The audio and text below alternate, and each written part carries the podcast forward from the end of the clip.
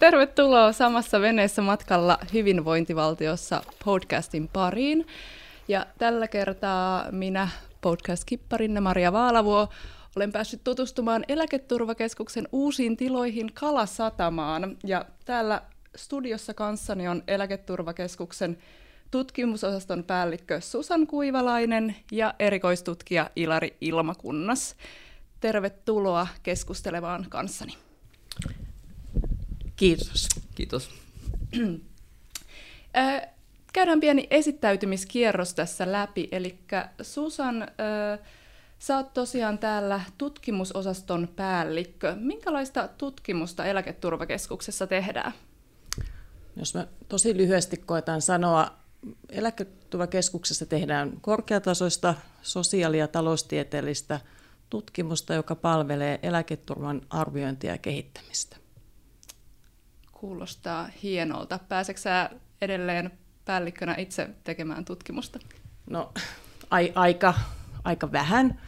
Pääsee laittamaan niin kuin käsiä saveen, mutta tota, toki niin kuin, rooli on niin kuin toisenlainen, että mun tehtävä on johtaa ja ideoida, sparhata ja kannustaa ja varmistaa, että työt tulee tehtyä, että tutkimustyö välillä pääsee tekemään jotain ihan aitoa tutkimustyötä, ehkä semmoista, mitä me sitä niin kuin mielletään, ja se on tosi palkitsevaa, mutta tota, enemmänkin se on ideointia, tutkimustehtävän asettamista ja johdantoa, mihin tämä liittyy, ja aika paljon keskustelua sitten tutkijoiden kanssa, että mitä, tämä niin kuin, mitä nämä tulokset loppujen lopuksi sanoo, niitä niin kuin yhteenvedon pohdintoja. Aivan, joo. Ja Ilari, sä oot tehnyt paljon tutkimusta toimeentuloon ja tämmöisiin taloudellisen toimeentulon kysymyksiin liittyen ja, ja myös semmoisia kysymyksiä, jotka liittyy niin nuorten toimeentuloon ja siirtymään nuoruudesta aikuisuuteen, mutta tälleen niin kuin, eläkejärjestelmän näkökulmasta, niin mikä, tä, mikä on yhteys eläkkeisiin, kun katsotaan nuorempia ihmisiä? Joo, mulla on ollut aika vahva painotus nuoriin koko mun tavallaan tutkimusuran ajan ja ehkä siitä kuitenkin sijoittuu niin kuin pitkälti aikaa ennen eläketurvakeskusta, mutta edelleen täällä jatkanut osittain niiden kysymysten parissa, että jos nuori miettii, niin meillä nykyään eläketulo karttuu koko, koko työura-ajalta, jolloin se nuoruudenkin ihan sieltä niin kuin, ö, täysin, niin kuin sieltä 17-vuotiaasta lähtien kesätöistä sitten esimerkiksi karttuu ja myös niin kuin tutkintoon johtavasta opiskelusta ja perhevapaista, jotka koskee sitten tavallaan nuoria myös, että sitä kautta, mutta nyt me toisaalta tiedetään hyvin, miten niin kuin työuran alku ennustaa sitä koko työuran muodostumista, että millaisen tavallaan jalansijan sä saat, niin kun sit se tavallaan voi kumuloitua koko sen työuran läpi, joka sitten näkyy hyvin vahvasti ne, ää, sitten siellä niin kuin eläkeajan toimeentulossa. Joo, toi onkin ehkä tärkeä, tärkeä pointti, että eläkkeet ei kosketa vain niitä eläkeläisiä ja vanhuksia, vaan, vaan kyseessä on niin kuin kaikkia koskettava teema. Tota, mitä sulla on tällä hetkellä työn alla? No mulla on tota, vähän tällaista sekä uutta että vanhaa. Mulla on ö, ö, eri tavalla ikäryhmien välisiä eroja köyhyystrendeissä, että miten niin kuin, tuloköyhyyden mittaamistavat vaikuttaa tähän kuvaan köyhyystrendeistä. Sitten nuoriin liittyy vähän vanhempaa tällaista nuorten toimeentulotuen kestoriippuvuuden tutkimusta, mutta yhä enemmän sitten t- tähän niin kuin, ö, eläkeuudistusten vaikutusarviointipuoleen, ehkä kvasikokeellisia lähestymistapoja, mutta Esimerkiksi nyt on ollut ammatillisen kuntoutuksen vaikuttavuutta ja sitten sekä näiden meidän erilaisten varhaiseläkemuotojen, tai siis nykyään on tämä osittain varhe, varhennettu vanhe, vanhuuseläke, mutta ennen oli osa-aikaeläke, niin vähän tämän muutosten, muutoksen vaikutusten arviointia. Okei, okay, joo. Noi teemat liittyy hyvinkin paljon siihen, mistä tänään, tänään tässä puhumme. Eli teemana, teemana ehkä tässä keskustelussa tänään on ennen kaikkea köyhyyden mittaamiseen, ta- taloudellisen toimeentuloon liittyvät kysymykset ja, ja sitten tota, ää, eläkeläisten hyvinvointiin liittyvät kysymykset. Me itse asiassa puhuttiin jo aiemmassa jaksossa Jussi Tervolan ja Jiri Sirosen kanssa köyhyydestä ja köyhyyden mittaamisesta, niin tuloihin perustuen kuin sitten tota aineellisen puutteen mittaria käyttäen, mutta aihetta ei suinkaan kaluttu niin kuin loppuun siinä keskustelussa. Susan, minkä takia tämmöinen keskustelu köyhyysmittareista on ylipäätänsä niin kuin kiinnostavaa tai relevanttia? No, tietenkin köyhyys on, on niin kuin yhteiskuntapoliittisesti mun mielestäni yksi kaikkein olennaisimmista, että se, miten yhteiskunta kohtelee köyhiä, niin kertoo paljon sen yhteiskunnan niin kuin sivistyneisyyden tasosta. Ja sitten kun mennään siihen köyhyyden mittaamiseen, niin joku voi ajatella, että tämä on tämmöistä akateemista akrobatiaa tai teknistä temppuilua, temppuilua mutta mun mielestä köyhyyden mittaaminen, köyhyys, ne on todella olennaisia kysymyksiä ja se on niin kuin moniulotteinen ilmiö, jota ei voi tutkia vain yhdellä tavalla, koska meillä ei ole mitään yhtä määritelmää sille, mikä on niin kuin köyhyys. Et me vaan niin kuin kaikki intuitiivisesti ajatellaan, että no joo, se köyhyys on niin kuin kurjuutta ja huonoa oloa, mutta mitä se on ja miten sitä voidaan mitata, niin siihen pitää olla erilaisia tapoja. Joo. Vaikuttaa varmaan sitten siihen, että minkälaista politiikkaa voidaan tehdä köyhyyden vähentämiseksi myös. Tota, Ilari, sä oot taas ihan viime aikoinakin nimenomaan tutkinut näitä erilaisia mittareita ja vähän vertaillu, vertaillutkin niitä, niin voisitko kertoa vähän, että mihin eri mittareiden käyttö perustuu? No, kuten Susan sanoi, niin tavallaan meillä on ehkä jonkinlainen intuitiivinen kuva siitä köyhyydestä ja meillä on ehkä johdettu jonkinlainen köyhyyden määritelmä, mutta sitten kun me halutaan niin kuin, tavallaan, tavallaan puristaa ehkä sitä poli, politiikkaa varten tai politiikkatoimenpiteitä varten, että mikä on se köyhyysaste, kuinka paljon meillä on köyhiä. Me tarvitaan jonkinnäköisiä köyhyysrajoja, jotta me voidaan niin kuin, tavallaan niin kuin er-, erotella köyhät ei-köyhistä. Ja se, että mihin tällainen raja vedetään, niin se on sitten, no se vaatii tätä tutkimusta ja meillä on myös sellaisia niin kuin ehkä polkuriippuvuuksia, että mi, mitä mittareita me käytetään, mutta, mutta jokainen näistä mittareista, eikä mitä nykyisin käytetään, on jossain määrin sitten niin kuin syystäkin voidaan esittää niin kuin argumentteja, miksi joku tai miksi, miksi mittari ei ole optimaalinen, jolloin sitä on tuotu täydentäviä mittareita, ja sitten nämä mittarit tuo vähän niin kuin eri näkökulmia esiin, että jotkut niin kuin korostaa ehkä tälleen subjektiivisia näkökulmia, tuodaan sitä ehkä niiden henkilöiden tai kotitalouksien niin kuin omaa kokemusta siitä köyhyydestä tai siitä niin kuin niukkuudesta, ja sitten osa on ehkä enemmän niin kuin tulojen perusteella, katsotaan, että onko tulot yli tai alle tämän köyhyysrajan, ja se köyhyysraja nyt voidaan sitten johtaa eri niin kuin, asioista, tällainen tulopohjainen köyhyysraja, että se on sitten se oma, oma niin kuin prosessinsa, mutta tavallaan tällaisia niin kuin näkökulmia voidaan sitten painottaa. Tota, sulla oli tosiaan tutkimus, jossa tarkasteltiin aineellista puutetta Suomessa, niin mitä tämä aineellisen puutteen mittari mittaa? No aineellisen puutteen mittari tavallaan ehkä niin kuin, tuo, osittain on sellainen niin kuin subjektiivinen mittari, siinä mielessä se perustuu kyselytutkimustietoon, että me kysytään ö, henkilöiltä, että onko he, kokeeko he puutetta jostain tavallaan yleensä tällaisista kulutushyödykkeistä tai muuten, muuten tavallaan tällaisista palveluista, jotka koetaan sitten, on koettu tärkeiksi. Ja tavallaan, ja siis on tärkeää niin kuin erottaa se, että sitten kun tässä tutkitaan, niin yritetään keskittyä vasten tahtoiseen puutteeseen, että jos henkilöltä puuttuu auto, niin tätä ei lasketa niin kuin, niin kuin aineelliseksi puutteeksi, vaan tässä mm. kysymyksessä on sitten erityisesti täsmennetty, että koska ei ole haluaisi sitä auton, mutta ei ole varaa tähän. Ja toki tämä on niin kuin, että näitä on yleensä sitten on useita tällaisia hyödy, hyödykkeitä tai palveluita tai vastaavia, että vaikka että on mahdollisuus syödä ö, lämmintä ruokaa joka päivä tai on, on puhelin tai on mahdollisuus käydä parturissa, jos haluaa tai jää rahaa säästöön, niin näistä sitten on mahdollista muodostaa vähän niin kuin yhdistelmämittareita. Mutta se on toki sitten aina sellainen niin kuin oma taiteenlainsa, että mitkä hyödykkeet tulisi olla tällaisissa mukana. Mm, joo. Kuinka yleistä tämmöinen vakava aineellinen puute Suomessa on?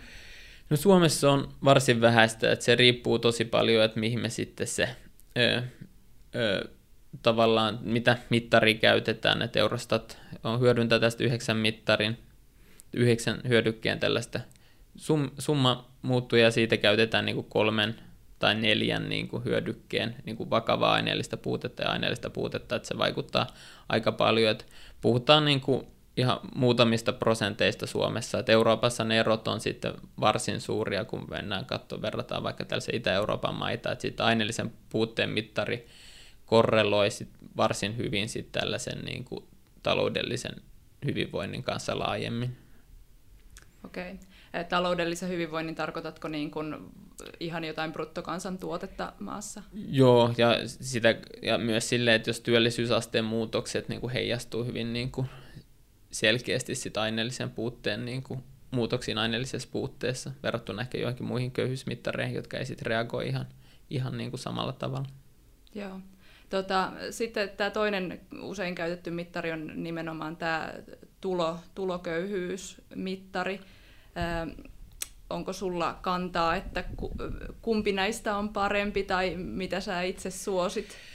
Joo, tämä on tota, tärkeä kysymys. Meillähän tämä tulopohjainen köyhyysmittari yleensä jonkinlainen prosenttiosuus mediaanitulosta Suomessa, se on se 60 prosenttia, niin se on se vakiintunut ja mun mielestä on, niin kuin, se on tavallaan saavuttanut jo niin vahvan paikan, että vaadit, että sitä ei hetkessä horjuta, horjuteta siltä niin kuin asemasta. Toisaalta mä jotenkin my, myös niin kuin koen sen, että että, että se aineellinen puute, koska siinä on niin, myös se vahva kuitenkin se kotitalouksien siihen kokemukseen perustuva ulottuvuus, niin mun on ehkä vähän vaikea nähdä, että se voisi saavuttaa sellaisen aseman, että se olisi tavallaan se tavallaan one and only mm. köyhyysmittari, mm. että meillä on ehkä sellainen jonkinlainen preferenssi sellaisen tietynlaisen objektiivisiin mittareihin. Mun mielestä se on ylipäätään sellainen tasapaino sen suhteen, että pitäisi olla tarpeeksi yksinkertainen mittari, jotta niin kuin ihmiset laajemmin, ei vaan niin kuin tutkijat tai päätöksentekijät, vaan ihan kansalaisetkin ymmärtäisi jotenkin, että mistä on kyse, mutta toisaalta sen sitten pitäisi oikeasti mittaa sitä, mitä köyhyys on, ja tämä on sitten se haastava mm, niin kuin kysymys. Joo. Tota, mä tein Invest Policy Briefin viime vuonna työikäisten köyhyydestä, ja siinä me katsottiin, miten työikäisten köyhien aineellinen puute oli muuttunut. Ja siinä näkyy hirveän selvästi, että vaikka köyhyysaste oli pysynyt aika lailla samalla tasolla niin kuin viimeiset kymmenen vuotta, niin niiden köyhien aineellinen puute oli vähentynyt merkittävästi, etenkin noissa uusissa jäsenmaissa, niin kuin Bulgaariassa ja Romaniassa. Ja mun mielestä se oli hirveän kiinnostavaa, että nähdään, että, että vaikka köyhien määrä pysyisikin samana, niin samalla voi olla, että niiden köyhien elinolot paranee etenkin maissa, joissa elintaso yleensä kasvaa huomattavasti. Joo, ehkä voi sen just kommentoida vielä sen verran, että osahan just on ehkä melko voimakkaastikin sitä mieltä, että tällainen perinteinen 60 prosenttia medianitulosta kuvaa enemmän tai vähemmän niin kuin eriarvoisuutta tai niin kuin tavoittaa sitä, mihin tämä teidänkin havainto viittaa tavallaan, että siellä on mahdollisesti sitten tulopohjainen eriarvoisuus pysynyt niin kuin samalla tasolla, mutta sitten siellä niin kuin, näiden pienitulosten joukossa sellainen niin kuin aineellinen hyvinvointi on voinutkin samalla ajanjaksolla sitten ehkä parantuakin. Joo. Tota, Susan,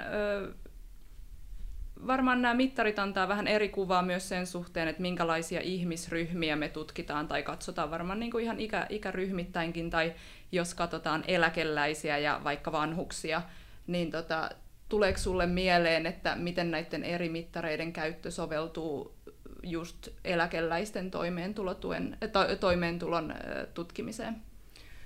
Joo, siis näistähän on mun mielestä näistä niin kuin mittareissa, tai ehkä puhuisin vielä laajemmin niin kuin menetelmissä, että meillä on menetelmä, että me katsotaan tuloja, Täällä meillä on menetelmä, että katsotaan aineellista puutetta, tai meillä on menetelmä, jolloin katsotaan selkeämmin kokemusta.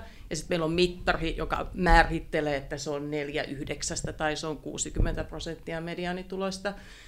Niin nämä tota, menetelmäthän, vaikka nyt eläkeläisten kohdalta osoittaa sen niin kuin köyhyyden tason hyvin erilaiseksi, Jos me katsotaan niitä tuloja, joka on se kaikkein yleisemmin käytetty, ja jos me katsotaan sitä nyt ehkä vakiintunutta tapaa, eli se 60 prosenttia medianitulosta, niin silloinhan eläkeläisten köyhyys, tai mä itse puhun mieluummin pienituloisuusasteesta tai köyhyysriskistä, niin on, on tota noin 15 prosenttia. Kun me sitten katsotaan vaikka sitä vakavaa aineellista puutetta, niin tämä eläkeikäisten vakava aineellinen puutteen perusteella oleva köyhyys on vajaa 2 prosenttia. Eli me puhutaan ihan erikokoisista ilmiöistä. Ja silloinhan on niin kuin, tärkeää ymmärtää, että mitä nämä niin kuin kertoo.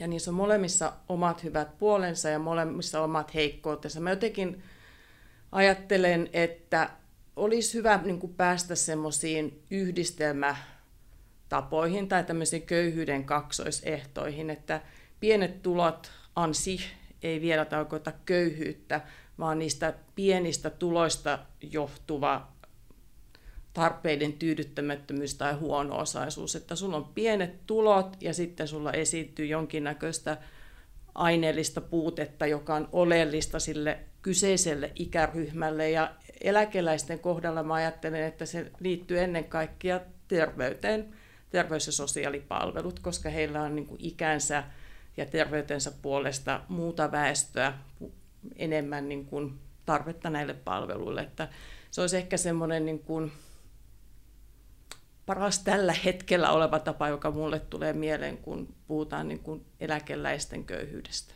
Joo, toi olikin ihan hyvä, hyvä ajattelutapa. Mä oon itse tota, vähän vieroksunut sitä, että puhutaan pienituloisuusasteesta. Musta tuntuu, että sillä halutaan niin kuin vältellä ikäviä termejä ja ikäviä asioita, mutta tota, toi on ihan hyvä ajattelu, että olisi tämmöinen kaksoisehto, joka sitten kertoisi nimenomaan köyhyydestä ja pienet tulot olisi vaan sitten pienet tulot. Niin, mä ajattelin, että se on niinku riski sille mm, köyhyydelle, että koska me tiedetään, että tulojen mittaamisenkin liittyy paljon puutetta. Että meidän niin kuin, tulojakotilastossa ei ole tietoa varallisuudesta, toki siellä on tietoa niin kuin pääomatulosta. Siellä ei ole tietoa meidän veloista, siellä ei ole tietoa, ollaanko me jouduttu ottamaan pikavippejä, saadaanko me taloudellista tukea joltakin. Että se on myös niin kuin, puutteet. Jokaisessa näissä tavassa on omat puutteensa mm. ja rajoitteensa. Joo. Eläkeläisten tai ainakin niin kuin iäkkäämpien henkilöiden kohdalla yksi merkittävä tekijä siis se, että tarpe, tarpeissa on eroja näitä terveys, terveyspalveluita palveluita esimerkiksi, niin sitten heillä on myös niin kuin ehkä etuna se, että suurempi osa on jo maksaneet asuntovelat pois ja asuu omistusasunnossa, niin tämä varmaan näkyy sitten myös jotenkin siinä aineellisessa puutteessa, että menot on huomattavasti siltä osin niin kuin pienemmät.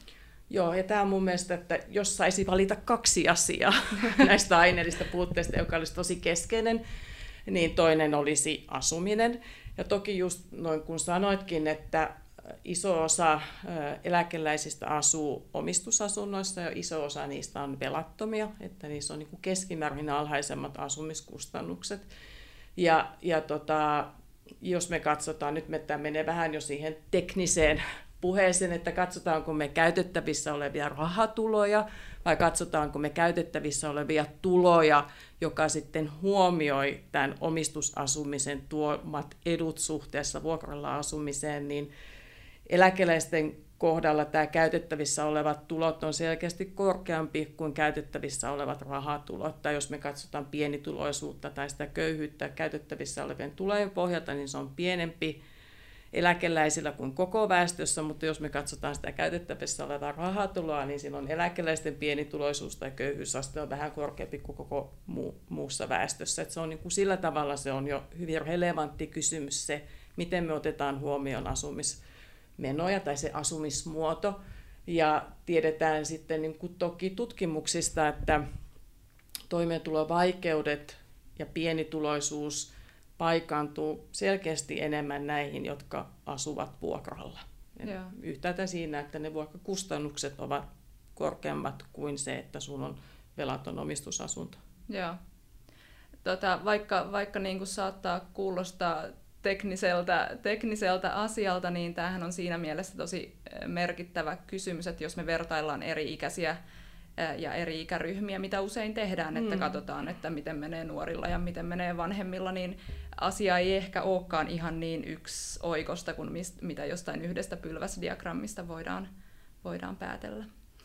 Just näin, ja se menee siihen mun niin keskeiseen pointtiin, että tutkijoiden ja päättäjien ja median, mä että medialla on tässä myös tosi iso rooli, niin pitäisi niin kuin ymmärtää, että mistä joku luku kertoo. Ei tarvitse mennä näihin kaikkiin teknisiin yksityiskohtiin, mutta noin niin kuin käsitteellisellä tasolla ymmärtää, että mitä tämä luku kertoo.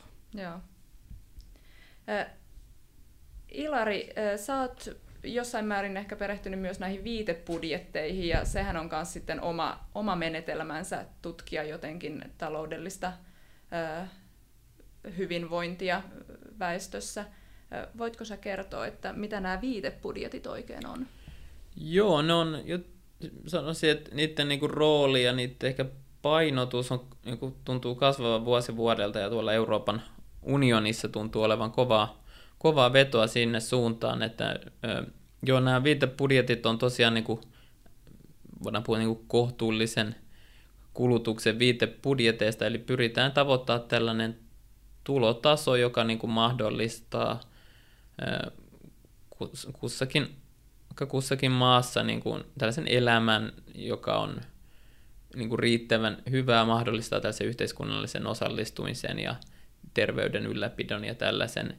Eli tavallaan tuloraja olisi, niin kuin pyrkimys on siihen, että tulorajalla olisi selvä yhteys siihen, että millainen niin kuin euromääräinen rahamäärä vaaditaan niin kuin elämiseen laadittaisiko tämmöinen viitebudjetti niin kuin, tai laaditaanko se eri niin kuin elämäntilanteessa oleville erikseen, että onko vaikka pienen lapsen vanhemmilla erilainen viitebudjetti kuin jollain vanhuksella?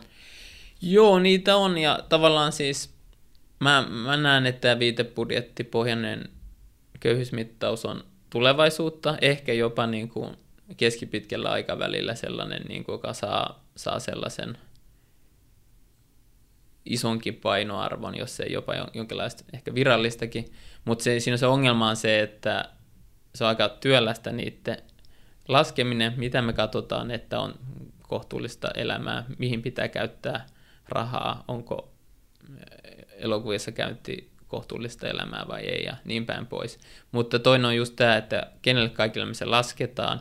Nykyisin tosiaan niin kun, ö, niitä on laskettu on, on tosiaan iäkkäille on omat ja sitten on niin kuin nuoremmille omat ja esimerkiksi, niin kuin, että kuinka monta neliötä on kohtuullista elämää eroa näillä ikäryhmillä ja totta kai niin kuin lapsiperheiden ja sinkkujen välillä. Ja, että niitä lasketaan, mutta totta kai me voitaisiin niin miettiä, että pitäisikö olla alueellisesti vielä omia, että erilainen kohtuullinen elämä uudella maalla kuin jossain, jossain pohjoisemmassa ja niin päin pois, että se on tosi työlästä ja sitten vielä – Euroopassa, kun ajatellaan, meillä on eri maita, eri, näkymis, eri niin kuin näkemys siitä, mikä on kohtuullista elämää. Että on, on kuullut, että kun on ollut tällaisia hankkeita, joissa on niin kuin laadittu eri maissa niin kuin sama tekniikka, mutta kun tämä on, tässä niin kuin hyödynnetään niin kuin kuluttajien näkemyksiä ja niin päin pois, niin muualla on ihmetelty, että miksi Suomen viitebudjetissa on saunan niin kuin vuoromaksu.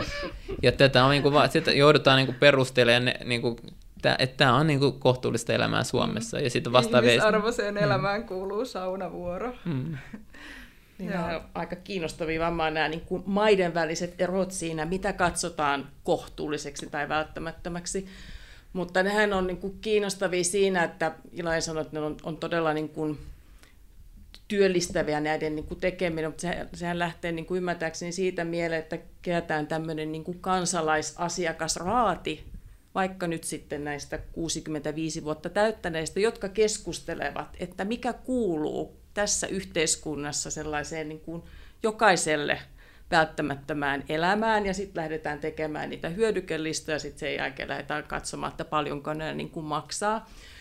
Ja tähän mä näen niin kuin tässä semmoista yhtymäkohtia kohtaa siihen, että mikä niin kuin määritellään siksi, välttä, siksi riittäväksi tulotasoksi, koska sehän sitten kertoo se loppusumma, sen hyödykekorhin tai palvelukorhin loppusumma kertoo sitä, että paljonko tietyntyyppisellä kotitaloudella pitäisi olla tuloja, jotta hän pystyisi saamaan tämän, tämän tota, välttämättömän ö, kulutuksen. Ja tässä on niin kuin yhtymäkohtia siihen, että Yhdysvalloissahan lasketaan köyhyysrajaa ihan tällaisen niin kuin kalorimääränä suurin piirtein, että mm. paljonko 40-vuotias nainen pitää, pitää syödä, paljonko se pitää saada kaloreja, jotta se pysyy hengissä ja sitten lasketaan, okei, okay, paljonko tähän tarvitaan rahaa, että tämmöiset kalorimäärät pystyy hankkimaan. Ja tähän niin kuin sitten taas liittyy siihen, että mikä se tuloraja on, mikä on köyhyysraja. Että me ollaan ehkä tässä viimeiset 40 vuotta sieltä Townsendin ajoista eletty sitä, että köyhyys on niin kuin suhteellinen. Että suhteessa väestön keskimääräisiin tuloihin pitäisi saavuttaa joku tulotaso, jotta ei olisi köyhä. Ja nyt me ollaan lähestytään sitä enemmän täältä niin kuin kulutuksen kautta. Että mikä on mm. semmoinen budjetti, mikä pitäisi olla. No mun mielestä tavallaan sit se suurin vahvuus on ehkä siinä, että, että meillä on yleensä vaikka EU-ssa köyhyysmääritelmää vähän niin kuin Townsendin hengissä, että, hengessä, että se on tavallaan, köyhyys on, että ei pysty osallistua niin kuin oma, omassa yhteiskunnassa vallitsevaan elämään niin kuin hyvin tälle tiivistettynä, niin tavallaan tämä viitebudjetti niin kuin ottaa tosissaan tämän määritelmän ja yrittää tavoittaa mm. tällaisen mm. tason. Toki se on aika työläs prosessi ja voidaan miettiä, kuinka usein tällaista viitebudjettia pitää päivittää, onko, muuttuuko tällainen kohtuullinen elä, elä, elämä Suomessa niin kuin kolmen, viiden, kymmenen vuoden välein, kuinka niin kuin usein tällaista pitää tehdä ja tosiaan nämä kansainväliset vertailut on huomattavasti hankalampia kuin tällainen tällaisella perustulopohjaisella mittarilla, mutta tavallaan mä, tämä yhteys siihen köyhyyden määritelmä on mielestäni se kaikista suurin vahvuus tällä. Joo. Asiat muuttuu ja kehittyy koko ajan. Että me ollaan päästy sieltä ehkä semmoisesta mekaanisesta, että okei, se on 50 prosenttia mm. väestön mediaanituloista on köyhyysraja. Nyt me oikeasti niin kuin mietitään, että no mitä sillä ehkä voisi niin kuin saada ja saako sillä sen, mitä tarvitaan, jotta voi osallistua siihen yhteiskunnassa niin kuin tavanomaiseen elämään. Joo, joo. Kyllä tota, saitte vakuutettua mut siitä, että viitebudjetti on ehkä the way to go. Mutta kuinka, kuinka paljon tämä viitebudjettimenetelmällä saavutettu euromäärä eroaa meidän tästä 60 prosenttia mediaanista köyhyysrajasta? Onko tässä suurta eroa? No tässä on toki se, se ero, niin kuin puhuttiin, että sitä lasketaan vähän eri, eri kotitalouksille, mm. että se voi niin kuin olla että vähän niin kuin vaihtelua sen suhteen, mit, mitä verrataan. Että esimerkiksi just ikääntyneillä se niin kuin, muutos köyhyysasteessa on, on tosi suuri. Toki, toki niin kuin viitebudjetit on hyvin tällaisia karkeita, että niitä joudutaan tekemään vähän niin kuin, että jos niistä halutaan johtaa köyhyysrajaa, niin sitten joudutaan vähän niin kuin just tällaiset alueelliset kysymykset ja laskea vuokratasoja, tehdä tällaisia niin kuin ole, niin kuin vähän sellaista jatkoty, jatkotyötä, että siihen pisteeseen päästään, mutta niin kuin esimerkiksi eläkeikäisillä puhutaan, niin kuin, että yli 10 prosenttiyksikön köyhyysriskiaste laskee sinne ihan muutamaan prosenttiin, ja toki tässä on taustalla just tätä asumiseen liittymiä kysymyksiä, mitä tässäkin ollaan käyty, että sillä on niin kuin tosi iso. Ja toki tämä on, niinku, tää, tää on sellainen niinku raja, joka ei siis tavallaan, jos mediaanitulo nousee, niin tämä ei tavallaan reagoi siihen, että se riippuu myös tavallaan, koska me tämä vertailu tehdään näiden köyhyysasteiden välillä, niin tavallaan se, se va, niinku, sillä on yhteys siihen, millainen kuva me saadaan niistä eroista. Joo, toi on kyllä siinä mielessä mielenkiintoinen, kun itse on tutkinut näiden palveluiden käyttöä eri maissa ja kuinka valtavia eroja on siinä, että mitä niin kun saat vahvasti subventoituna valtiolta, että sa, paljon sä itse joudut maksaa vaikka lastenhoitopalveluista. Tässähän on tosi merkittäviä eroja maiden välillä, että jos niin kuin jotenkin tämmöisiä kysymyksiä voidaan ottaa huomioon, niin myös tämä maiden välinen vertailu paranee ja myös se niin kuin yli ajan Joo, se on ihan totta, että toki pitää niin kuin, jos vertaillaan, niin ehkä olla jonkinlainen kriteeristä siitä, että on, tai jonkinlainen konsensus siitä, mikä on. Mutta ehkä viitebudjeteissa just mainitsin nämä ikääntyneet, niin ongelma on se, että siellä ei ole pystytty ottaa huomioon sit näitä terveys, terveyskuluja, okay. että se taas niin kuin aliarvioi sitten näiden ikääntyneiden tilannetta, että, että, että siellä on osa ongelmista on yhä, yhä sellaisia. Osittain se on se, että se on niin haastavaa sitten niiden muodostaminen, että ihan kaikkea kyetä ottamaan huomioon.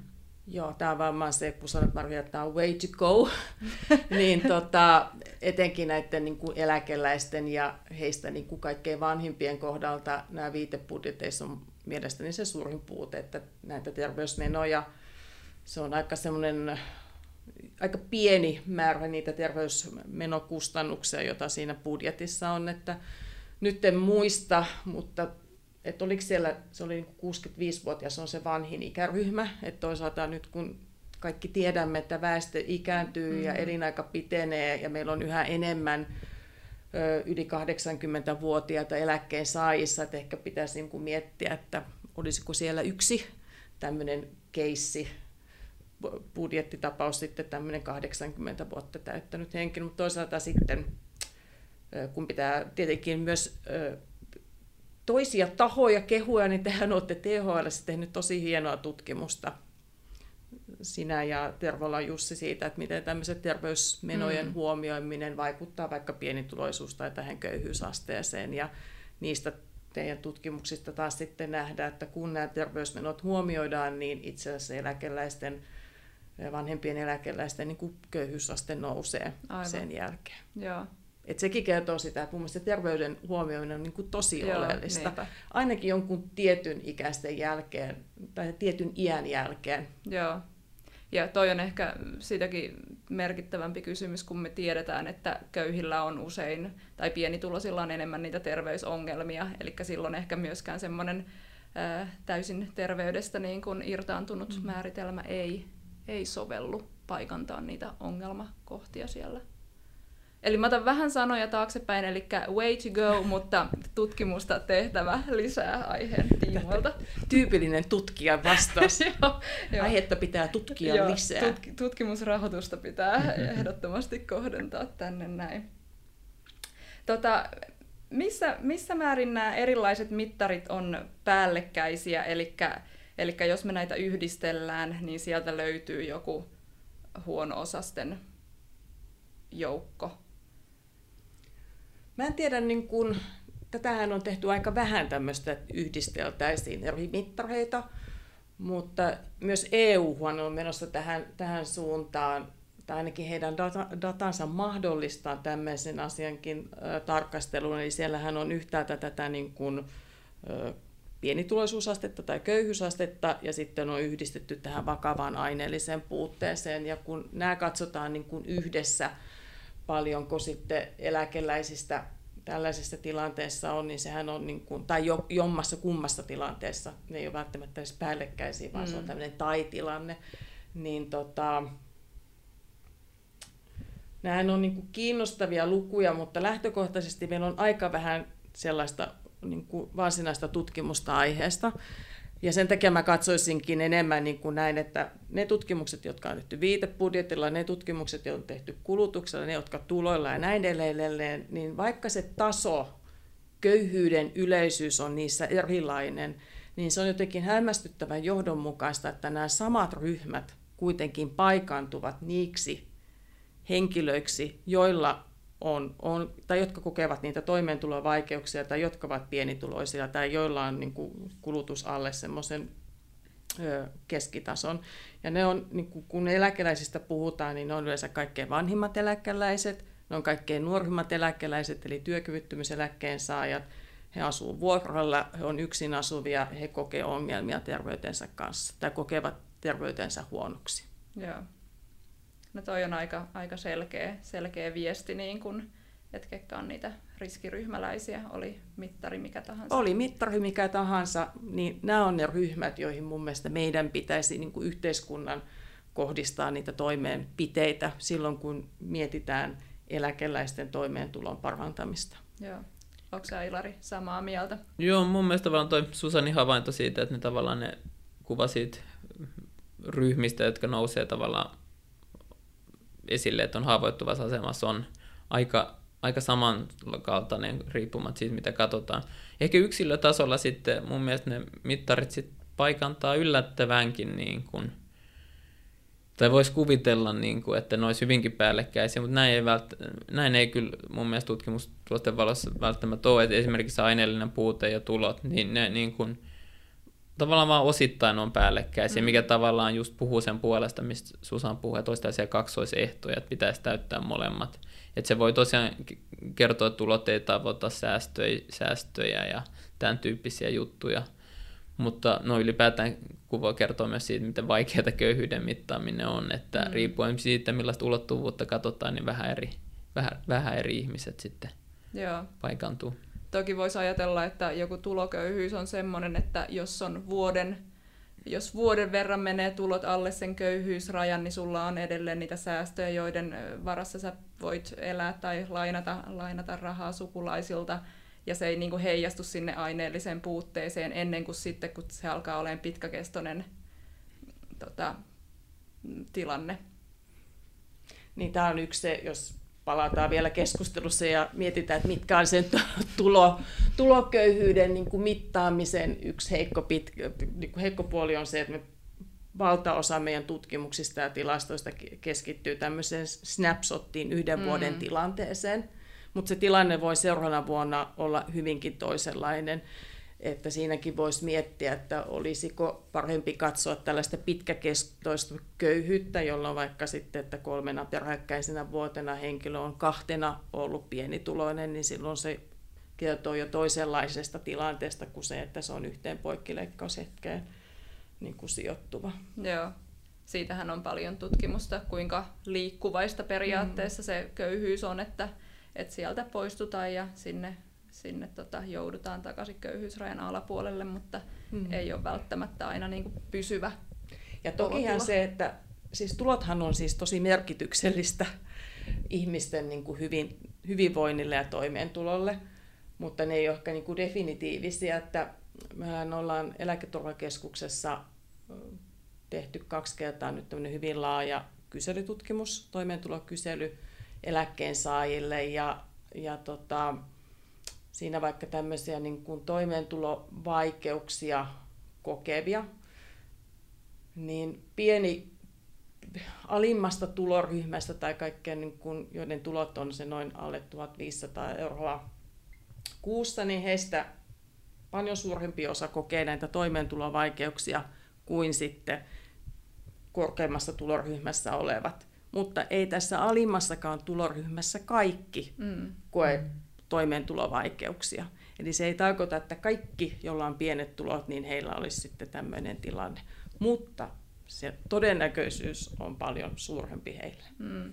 Mitenkä tota, varsinkin vanhemmissa ikäryhmissä varmaan on semmoista sinnikkyyttä kestää myös niin kuin vähän puutteellisissa olo, olosuhteissa on eletty sota-aika ja ties mitä, niin, niin tota, missä määrin hyväksytään myös semmoinen tota, pieni tuloisuus, ettei välttämättä edes niinku kyseenalaisteta, että, että paremminkin voisi mennä.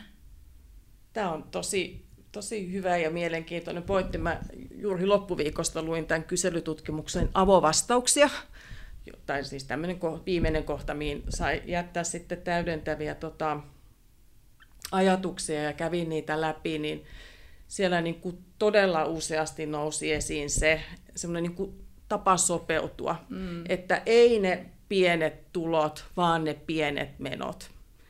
Eli yhtäältä on se sopeutuminen ja toisaalta sitten se, että me puhutaan paljolti ikäluokista, polvista, jotka ovat siellä niin kuin kokeneet sodan tai ovat suuria ikäluokkia, joiden niin kuin elintaso oli silloin hyvin vaatimaton. Että monessa siellä vastauksessa sanotaan, että mitä me tämmöiset sodan ajan sukupolvet, että kaikki mikä tänä päivänä on, niin tämä on ihan jääkyttävää niin kuin ylellisyyttä. Hmm.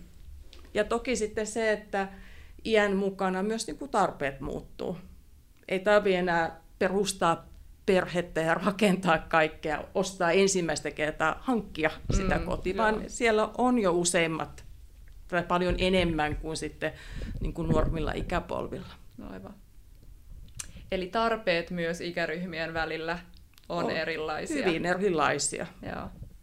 Missä määrin sitten, tota, kun tämmöisiä viitebudjetteja vaikka luodaan, niin kuinka helppo on löytää mitään semmoista konsensusta siitä, että mikä on niin kuin tarpeellista? No se on sellainen, mitä pitäisi kysyä sitten näiltä, jotka on ollut laat, laatimassa niitä, että tosiaan siellä on tällaisia keskustelu, no siis ryhmäkeskustelutyyppisiä, missä yritetään etsiä sitä niin kuin, ö, yhdenmukaisuutta ja niiden pitäisi niiden henki- osallistuvien henkilöidenkin olla vähän eri taustasta ja myös niin kuin laatii tällaisia listoja siitä, mikä on tärkeää ja vähän päiväkirjatyyppistä. Ja, mutta to, toki sitten viime kädessä sit asiantuntijalla ja, ja tutkijoilla on sitten tärkeä rooli, kun sitä laaditaan, että, että eikä, ja toki se on niin kuin, aina voidaan varmaan sit keskustella, onko onnistuttu optimaalisella tavalla, mutta se on sitten siihen ei saada sit varmaan sit lopullista ratkaisua tai vastausta, että mm. kuvaako tämä nyt ihan exactly siitä, sitä, että mikä on niin kuin välttämätöntä. Joo. Sun ja Lauri Mäkisen tota, aika tuoreessa artikkelissa havaittiin nimenomaan, että aineellista puutetta on enemmän nuorissa ikäryhmissä kuin vanhemmissa ikäryhmissä, mikä osittain voi heijastaa tätä, mitä Susan tässä toi esille, vai miten te tulkitsette tätä tulosta?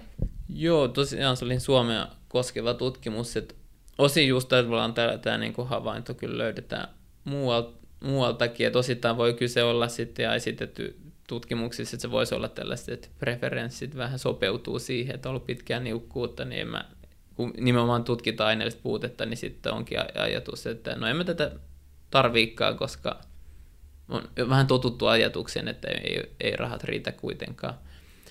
Et se voi, mutta toki niin kuin Suomessa, jossa sitten itsenäistytään aika varhain ja nuorilla ei ole kertynyt sit säästöjä, ei ole kulutushyödykkeitä välttämättä samalla tavalla, jotka niin kuin kestää sit aikaa ja, ja niin tavallaan kyllä mä luulen, että se tavallaan se tulomekanismi on sitten se ensisijainen selittäjä kuitenkin, että löydetään tällainen niin kuin iän mukaan laskeva trendi, että se aineellinen puute on, on sitten suurempaa siellä nuorissa kotitalouksissa.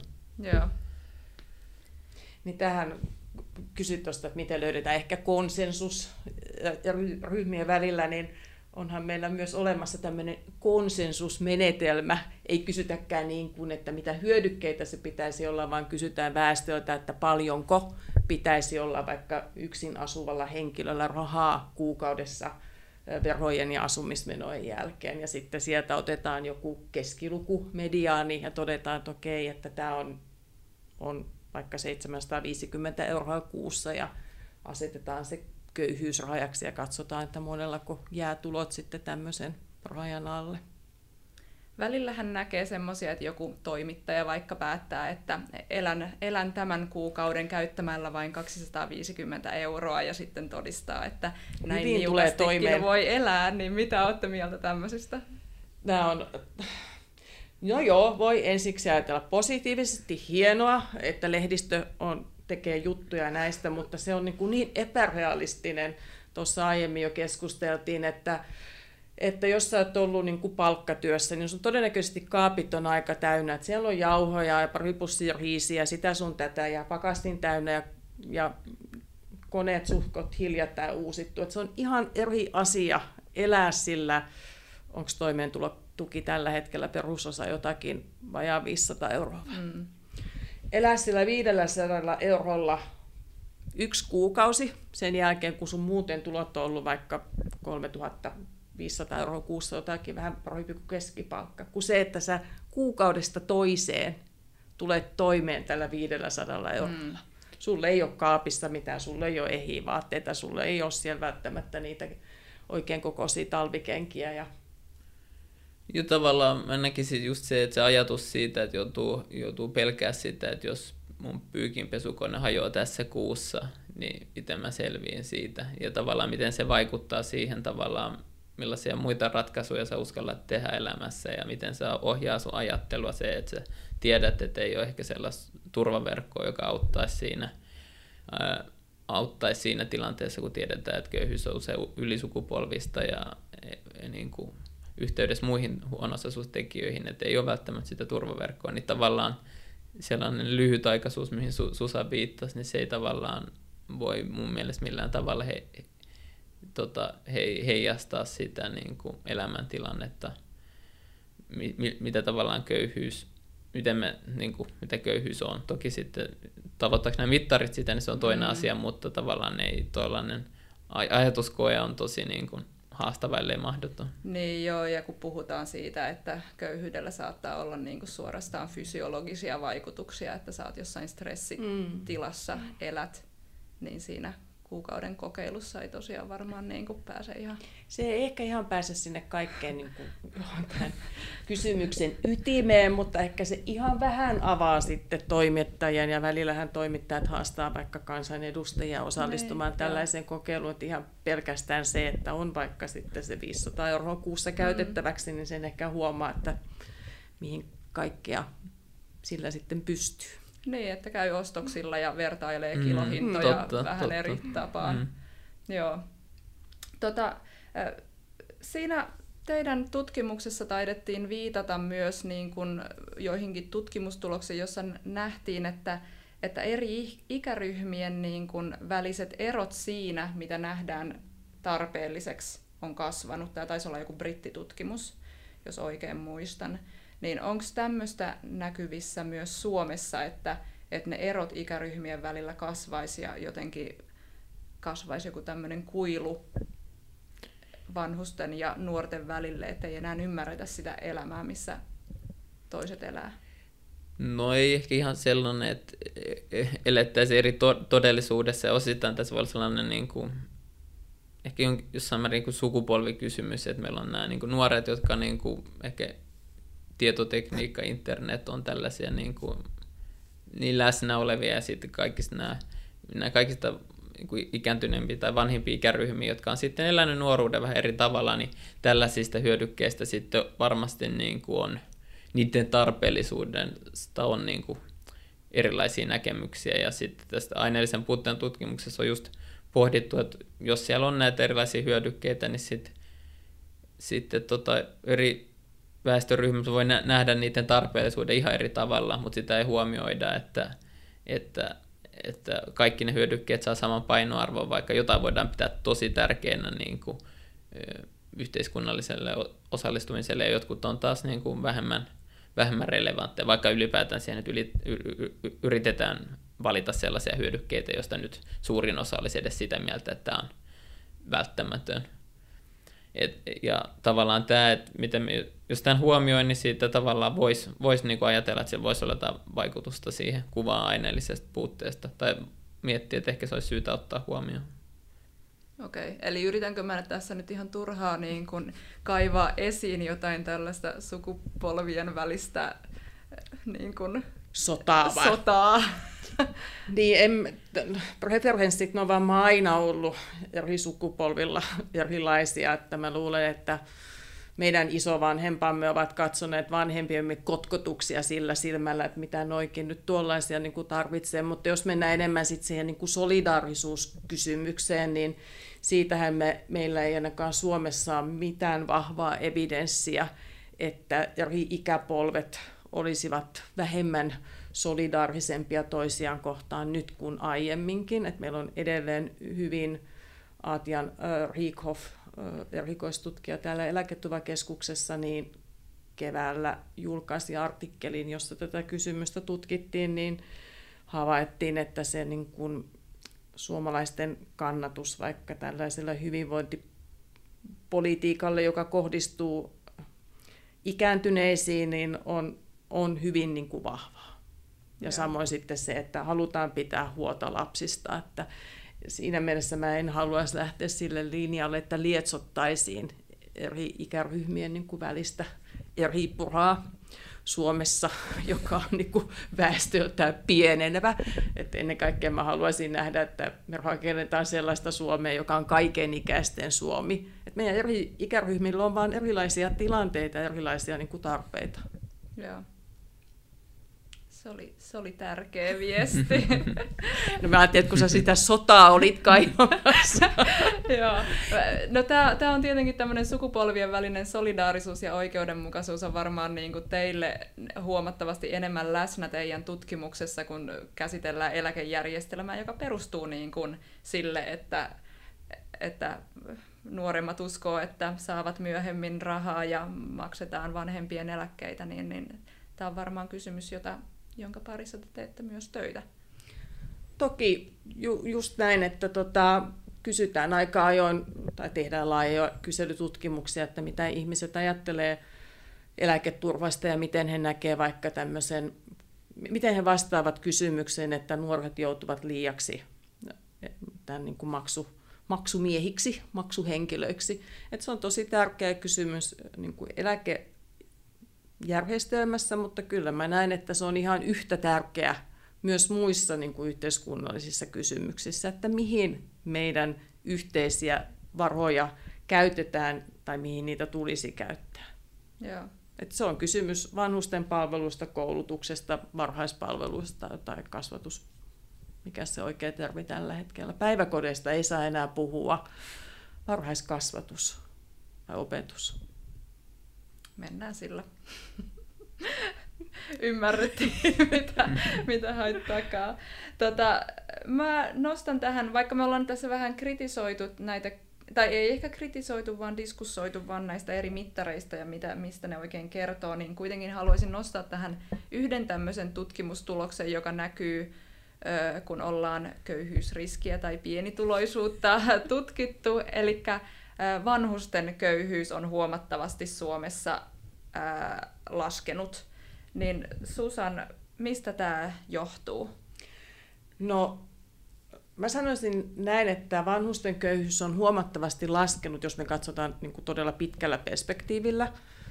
Että jos me ajatellaan tätä päivää versus vaikka 60 vuotta sitten, niin vanhusväestön toimeentulokysymys on ihan toisenlainen nyt kuin silloin. Ja kansainvälisessä kirjallisuudessa usein toistetaankin, että miten tämä niin kuin eläketurvan luominen ja järjestäminen, niin sitä voidaan pitää tällaisena suurena menestystarinana. Että vanhus ei tänä päivänä tarkoita köyhyyttä niin kuin se tarkoitti lähes kaikille, vaikka vuosi, viime vuosisadan niin kuin vaihteessa. Mutta jos sitten taas katsotaan tätä vaikka viimeisen 20 vuoden kehitystä, niin siinähän me nähdään, että 2000-luvun alussa eläkeläisten pienituloisuus nousi Meillä oli maassa silloin aika voimakas talouskasvu, työikäisten, suurimpi osa työikäisistä oli töissä ja ansiot kehitty hyvin. Sitten tuli finanssikriisi 2008 ja siitä vuodesta 2008 vuoteen 2015-2016 niin eläkeläisten pienituloisuus väheni aika voimakkaastikin ja se riippuu yhtä, tai ennen kaikkea siitä, että koko väestön, ennen kaikkea niin kuin työikäisten tulot kehittyivät hitaammin. Mm. Eläkeläisten tulot on, on aika vakaita, eli silloin kun maassa on paljon työttömyyttä ja talous sakkaa, niin silloin yleensä niin kuin eläkeläisten suhteellinen asema paranee – ja silloin taas kun talous kasvaa ja työllisyys on korkea, niin eläkeläisten suhteellinen asema heikkenee.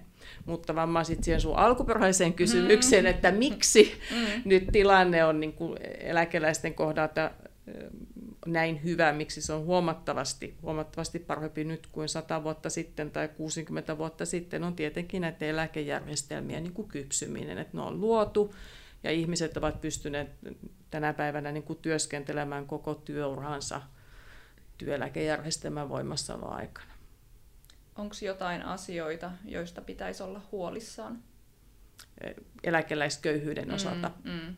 No kyllä mä ajattelen, että eri tutkimukset ja tilastot, jos me katsotaan vaikka toimeentulotuen saantia eläkeikäisillä tai katsotaan sitä vakavaa aineellista puutetta tai vaikeita vaikeuksia tai suuria vaikeuksia tavanomaisissa tai välttämättömyysmenoissa kokevia, niin meillä on tuommoinen vajaa 5 prosenttia eläkeläisistä, joilla on näitä ongelmia.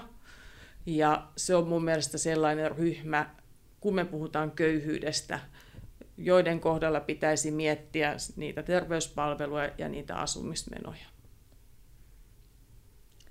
Tuleeko sulle Ilari jotain mu- muita huolenaiheita mieleen? No just tavallaan tuon niin sit laajentaa isompaa perspektiiviä, missä väestö ikääntyy, niin tavallaan tämä porukka myös kasvaa niin kuin lukumääräisesti, jolloin se aiheuttaa varm- tai varmasti niin kuin käyttää myös muita tällaisia sosiaali- ja terveyspalveluita enemmän ja, sitä kautta sillä on laajempia tavallaan tällaisia niin kuin, ö, kumuloituvia vaikutuksia meidän sitten järjestelmään, jotka sitten niin kuin, ja sitten no, nämä on niin kuin laajoja, miten puhuit näitä sukupolvivaikutuksista ja kokemuksista, jotka niin kuin, tulee meidän väestö ikääntyy ja aiheuttuu tulee varmasti niin kuin, yhä enemmän ja enemmän sitten tapetille, että miten me rahoitetaan meidän järjestelmää, pitääkö meidän tehdä jotain arvovalintoja tai jotain sellaisia, että miten meidän resursseja käytetään, niin varmasti tällainen eläkeläisköyhyys on sellainen.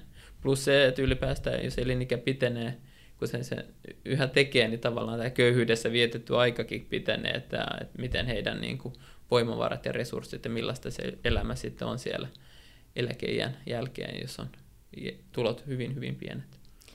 Ja ehkä tähän niin kuin pitää, meillä on ehkä sosiaalitieteilijöiden, kun kaikki sellaisia olemme, niin tapana katsoa tätä yhteiskuntaa näiden ongelmien kautta. Mm-hmm. Niin tota, nyt puhutaan kuitenkin aika pienestä, siis selkeästi mm. niin kuin vähemmistöstä, että puhutaan siitä alle viidestä prosentista eläkeläisistä. Valtaosalla eläkeläisistä heillä ei ole toimeentulovaikeuksia ja eläkeläisten köyhyysaste tai pienituloisuusaste tai miksi sitä halukaan kutsua ei, ole, ei poikkea muusta väestöstä. Eli eläkeikäiset eivät ole muuta väestöä useammin niin kuin pienituloisia. Tämä on, niin kuin, tämä on mun mielestä niin kuin koko, koko kuva, mikä on tärkeää pitää myös mielessä. Joo.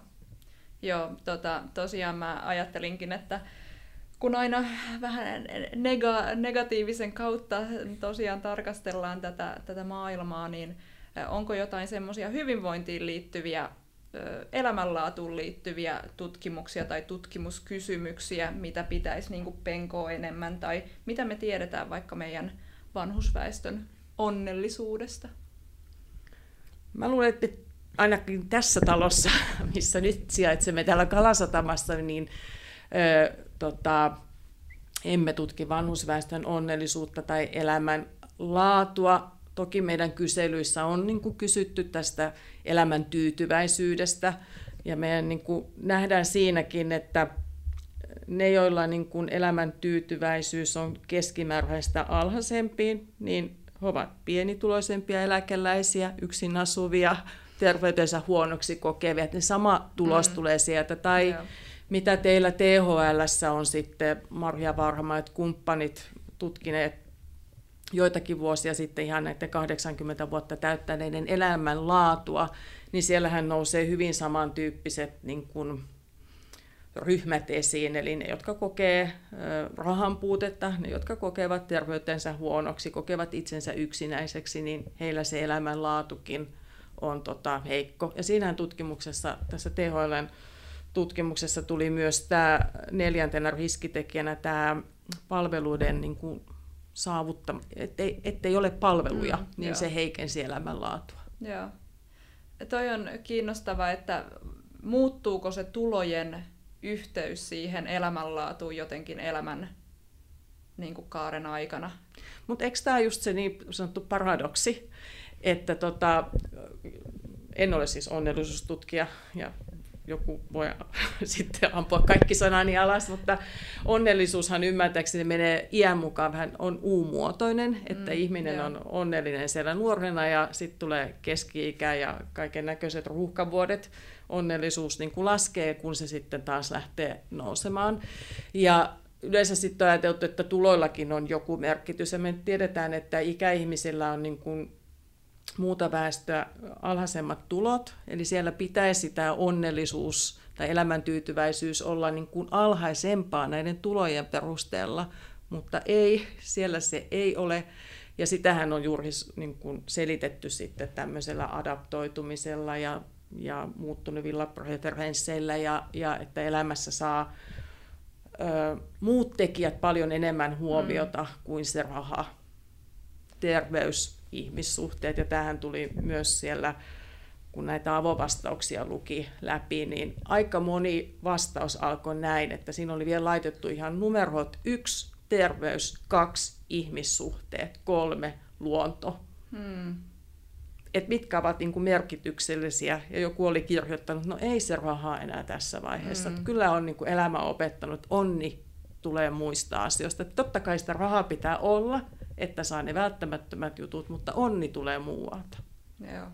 ehkä tämä koronavuosi on korostanut sitä, että kaikki ymmärtää nykyisin, että terveys ja perhe ja ihmissuhteet on niin kuin aika ykkösenä. Joo, joo, jännä nähdä, miten tutkijat ottaa huomioon korona-ajan sit tulevaisuudessa, että miten huomioida tällainen hetki. Mieletön muutos, joo. Mm.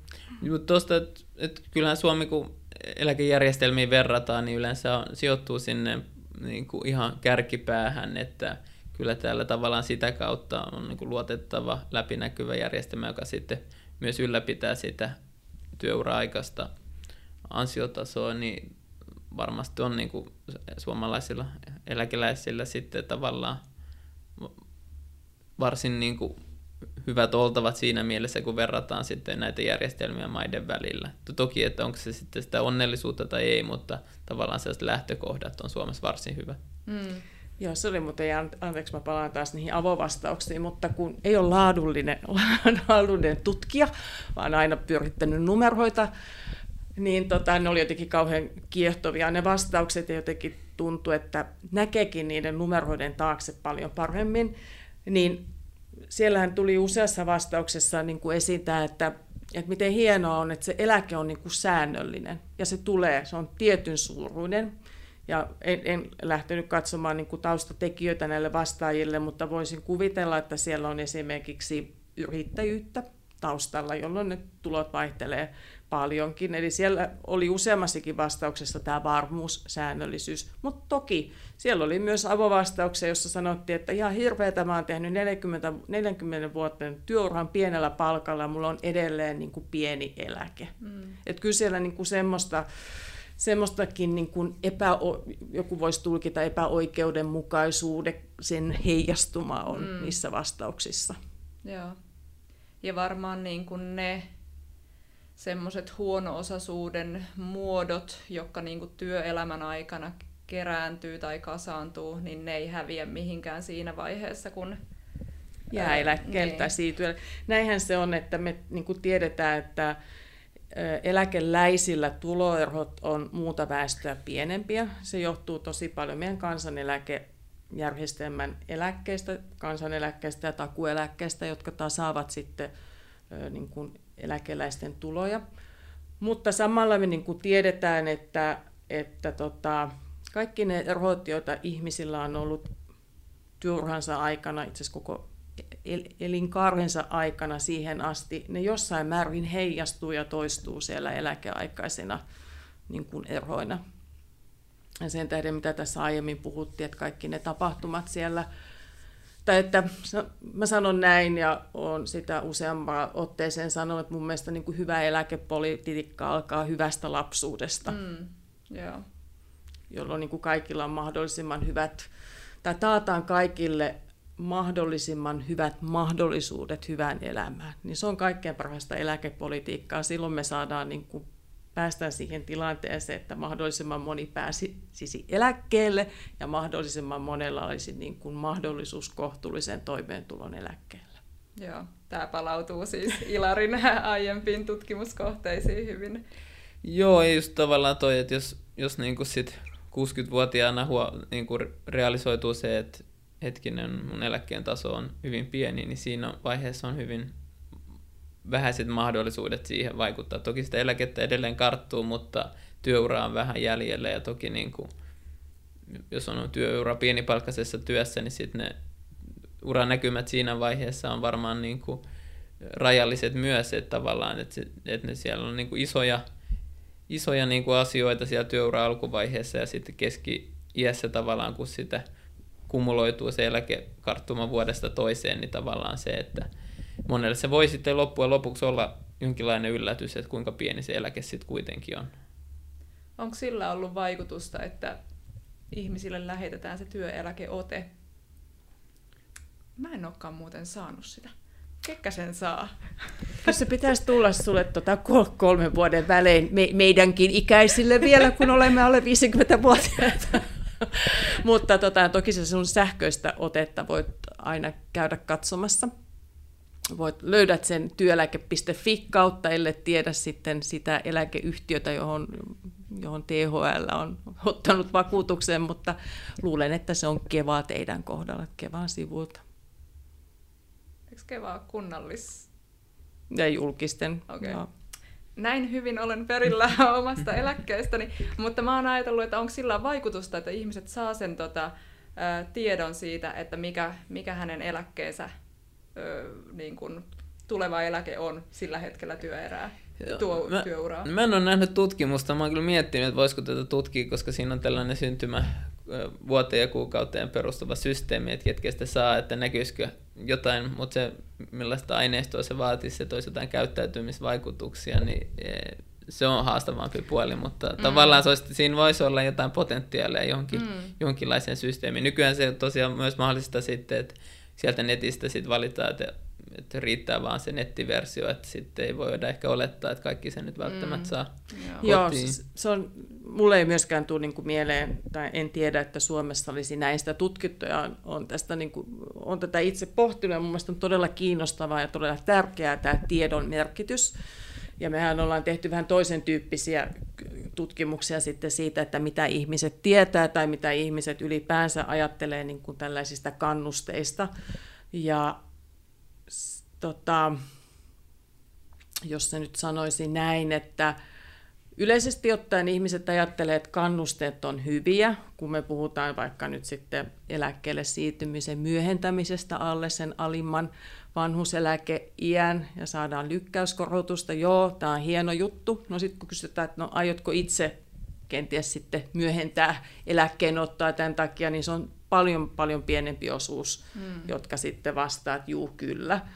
Eli eihän nämä niin kuin, taloudelliset kannusteet, ne on niin kuin relevanttia vain joillekin ihmisille. Että kyllähän ihmisillä on paljon muitakin syitä siinä hetkessä tai sen eläkkeelle siirtymispäätöksen taustalla kuin sen niin kuin taloudelliset seikat. Mm. Että siellä on terveyttä, siellä on ties mitä.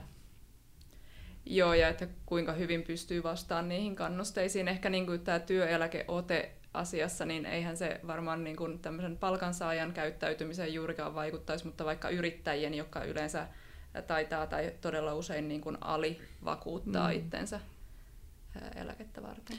Joo, ja siis työeläkeotteessahan on sitten, muistaakseni se on 50 vuotta täyttäneelle vai kenties 55 vuotta täyttäneelle, niin on paljon yksityiskohtaisempaa tietoa kuin on meidän, meidän nuorempien työeläkeotteessa. Tämä elämänkaariajattelu, minkä toit Susan esille, että, että tämä niin kuin la, jo niin kuin lapsuuteen ja nuoruuteen kohdistuva politiikka heijastuu sitten sinne eläkejärjestelmään ja elä, eläkeläisten hyvinvointiin, niin miten onko sulla jotain niin kuin päättäjille tästä sanottavaa, että miten hyvinvointivaltio pitäisi kehittää siihen suuntaan, että tämmöinen elämänkaariajattelu otettaisiin huomioon eläkejärjestelmässä tai eläkepolitiikassa? No, mä en tässäkään kohtaa pelkästään eläkejärjestelmästä, vaan eläkepolitiikasta, vaan ottaisin semmoisen paljon holistisemman niin kuin, näkökulman tai näkemyksen. että mun mielestä pitäisi kehittää ja miettiä Suomea kaiken ikäisten niin kuin Suomena.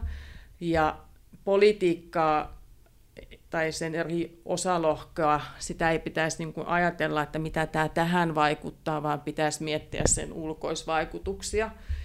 Ja jotenkin niin kuin toivoisin, että kun me pohditaan investointeja äitiysneuvoloihin tai sinne lasten palveluihin, niin osattaisiin jotenkin laskea näiden niin kuin palveluiden vaikuttavuutta ei sinä hetkenä vain, mm. vaan myös seuraavana vuonna ja tulevina vuosikymmeninä. Mm.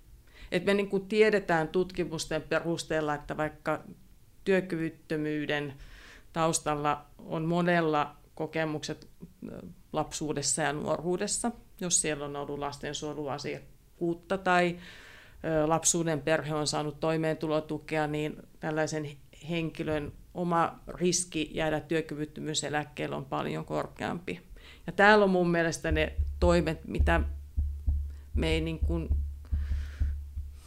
mun mielestä tarpeeksi vielä niin kuin hahmoteta. Et me ajatellaan vaikka tätä työkykyä, että se on asia, joka hoituu työelämässä, että työkykyä ylläpidetään niin kuin työelämässä tai työikäisenä, mutta itse asiassa se kaikki pohjahan syntyy jo siellä lapsuudessa ja nuoruudessa.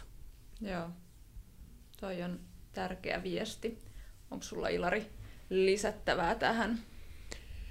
No tavallaan ehkä se ajatus, että se tavallaan sellainen ennaltaehkäisevä työ on ehkä sitten kuitenkin sit monella tapaa niin kuin halvempaa kuin sit korjailla niitä jälkiä myöhemmin ja tavallaan sitä kautta sellainen elämän kaari, elämän kulku et, ja miten asiat niin kuin johtaa toiseen tai mahdollisesti kumuloituu, niin on niin kuin relevantti huomioida että tavallaan siinä, että pystytään sitten jo siellä alkuva, elämän alkuvaiheessa niin kuin, ö, ö, tavallaan no, ohjaa, ohjaa sitten ohjaa sitten. Toki on aika isoja kysymyksiä politiikkatasolla, puhutaan niin aika sitten mennään konkretiaan, niin se onkin aika paljon vaikeampaa. Mm. Mun mielestä on ehkä sitten tärkeämpi, niin kuin Susan sanoi, sellainen ajatusmalli, joka ohjaa sitä tekemistä, joka olisi syytä huomioida, kuin sitten, että mitä pitäisi itse kussakin niin kuin politiikkakysymyksessä tehdä, niin se on sitten vähän vaikeampi, mutta sellainen mun tärkeä niin jonkinnäköinen ohjenuora tai sellainen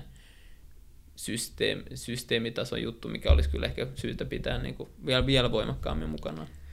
Joo, ja sitten mä tykkään usein tai aina puhua myös tätä sosiaalitieteiden helmasynnistä. Meillähän on tapana se, että me sanotaan aina, Nyt että... kuuntelijat huomio. Kyllä. Käy, käy lisää palveluja, lisää palveluja, lisää palveluja. Me, ei niin kuin, me liian harvoin mietitään, että mitä nämä kustantaa ja kuka nämä maksaa ja miten nämä oikeasti niin kuin toimii ja mitkä nämä tavoitteet on. Et mun mielestä sen tyyppistä ö, tutkimusta ja asennoitumista me tarvittaisiin enemmän, että me oikeasti mietittäisiin, että mitkä palvelut toimivat ja kenelle. Ja mä en puhu nyt mistään niin kuin hardcore-vaikuttavuustutkimuksesta, vaan ihan semmoista perustutkimuksesta, että mennään sinne palvelun äärelle ja koitetaan löytää siinä hetkessä, että mikä täällä nyt toimii ja ei toimi. Joo. Mehän puhutaan tällöin, niin, tai nyt kun me puhutaan tästä, niin puhutaan paljon palveluiden toimivuudesta. Joo. Nämä on nyt ollut hyviä pointteja ja ehkä tämän meidän koko keskustelun myös mm, niin kuin palauttanut Invest-hankkeen niin kuin tota, ytimeen, eli jossa ennen kaikkea ehkä tutkitaan nuoria ja lapsia ja heille kohdistuvia palveluita ja, ja sitten tosiaan, että miten se vaikuttaa niin kuin se elämän alkupää sitten ihan loppuun saakka. Siellä luodaan edellytyksiä myös ehkä sille hyvälle vanhuudelle sitten. Mutta hei, meillä alkaa aika loppuun, niin mä vielä loppukevennykseksi kysyn teiltä, vaikka tässä on tullut hyvin esille, että olemme vielä hyvinkin nuoria ja työura, työura on jäljellä, mutta kun ollaan nyt täällä eläketurvakeskuksessa, niin kertokaa, mikä teille on niinku semmoinen mitä on hyvä vanhuus sitten, kun te jäätte eläkkeelle tai hyvät eläkevuodet? No, tässäkin mä oon yleensä viittanut tu- Tuve Janssonin ö, näkymättömään lapseen, joka sitten sanoi, että, että mitä se eläkkeelle pääseminen tarkoittaa. Se tarkoittaa sitä, että kun tulee tarpeeksi vanhaksi, niin voi tehdä juuri sitä, mitä haluaa. Ja vammaan siis harrastaminen ja vapaa-aika korostuu ihan toisella tavalla, mutta – kyllä mä niin kuin näen, jos sitä aidosti miettii sitä kysymystä, että pysyy terveenä, pysyy ihmissuhteet, rakkaat ihmiset ja ystävät siinä niin kuin lähellä. Että siitä mulle hyvä vanhuus muodostuu ja nyt mä oon huomannut viime aikoina, kun tätä on pohtinut, niin mä lisäisin vielä siihen, että toivottavasti meidän niin kuin Su- Suomen luonto pysyy monimuotoisena, että meillä on oikeasti semmoinen ympäristö ja maailma, missä me mm. voidaan niin kuin toteuttaa sitä elämäämme sitten, kun tulee sen aika jäädä eläkkeelle. Johon menee siis tosi kauan vielä. Joo, mun mielestä toi, mihin Susan päätti, on hyvä, tai siis tavallaan tällä isompi, että ne kyllä itsellä sitä työuraa sen verran monta vuosikymmentä tässä, että toivottavasti näissä ilmastoasioissa on saatu jotain tolkkua, että voi niin kuin luottavaisin sekä siinä hetkessä, että myös jat- jatkossa olla, että vähän huolestuneena saa seurata, mutta ehkä sitten yksilötasolla, kun on viime vuosina hurahtanut suunnistamiseen ja suunnistustapahtumissa kisoissa on demokraattinen lai, siellä on niin kuin lapsesta niin kuin tällaisen niin kuin yli eläkeikään ja ehkä se kertoo myös siitä, että ää, kestävyysurheilu on niin kuin, ehkä niin nuorten laji, että nämä tällaiset 60, 65, 70-vuotiaiden sarjat on aina kaikista suurimmat. Niin sit mä ihailen kat- katon siellä, kun siellä vanhat, vanhat kaverit painaa metsässä, ehkä siellä pehmeä, pehmeä metsä on myös nivelille mukavan, niin, niin mä, mä kyllä niinku, he, heidän niinku jalanjäljissä painaa sen suon yli, niin se on kyllä niinku, mut tavoittaa sit sieltä. Oi, että toi, Suopelolta suunnistamassa. Kyllä. toi kyllä kolahti munkin sydämeen. Siinä yhdistyy luonto ja hyvä terveys ja yhdessäolo. Kyllä. Hei, kiitos oikein paljon Susan ja Ilari tästä keskustelusta. Kiitos. Kiitos.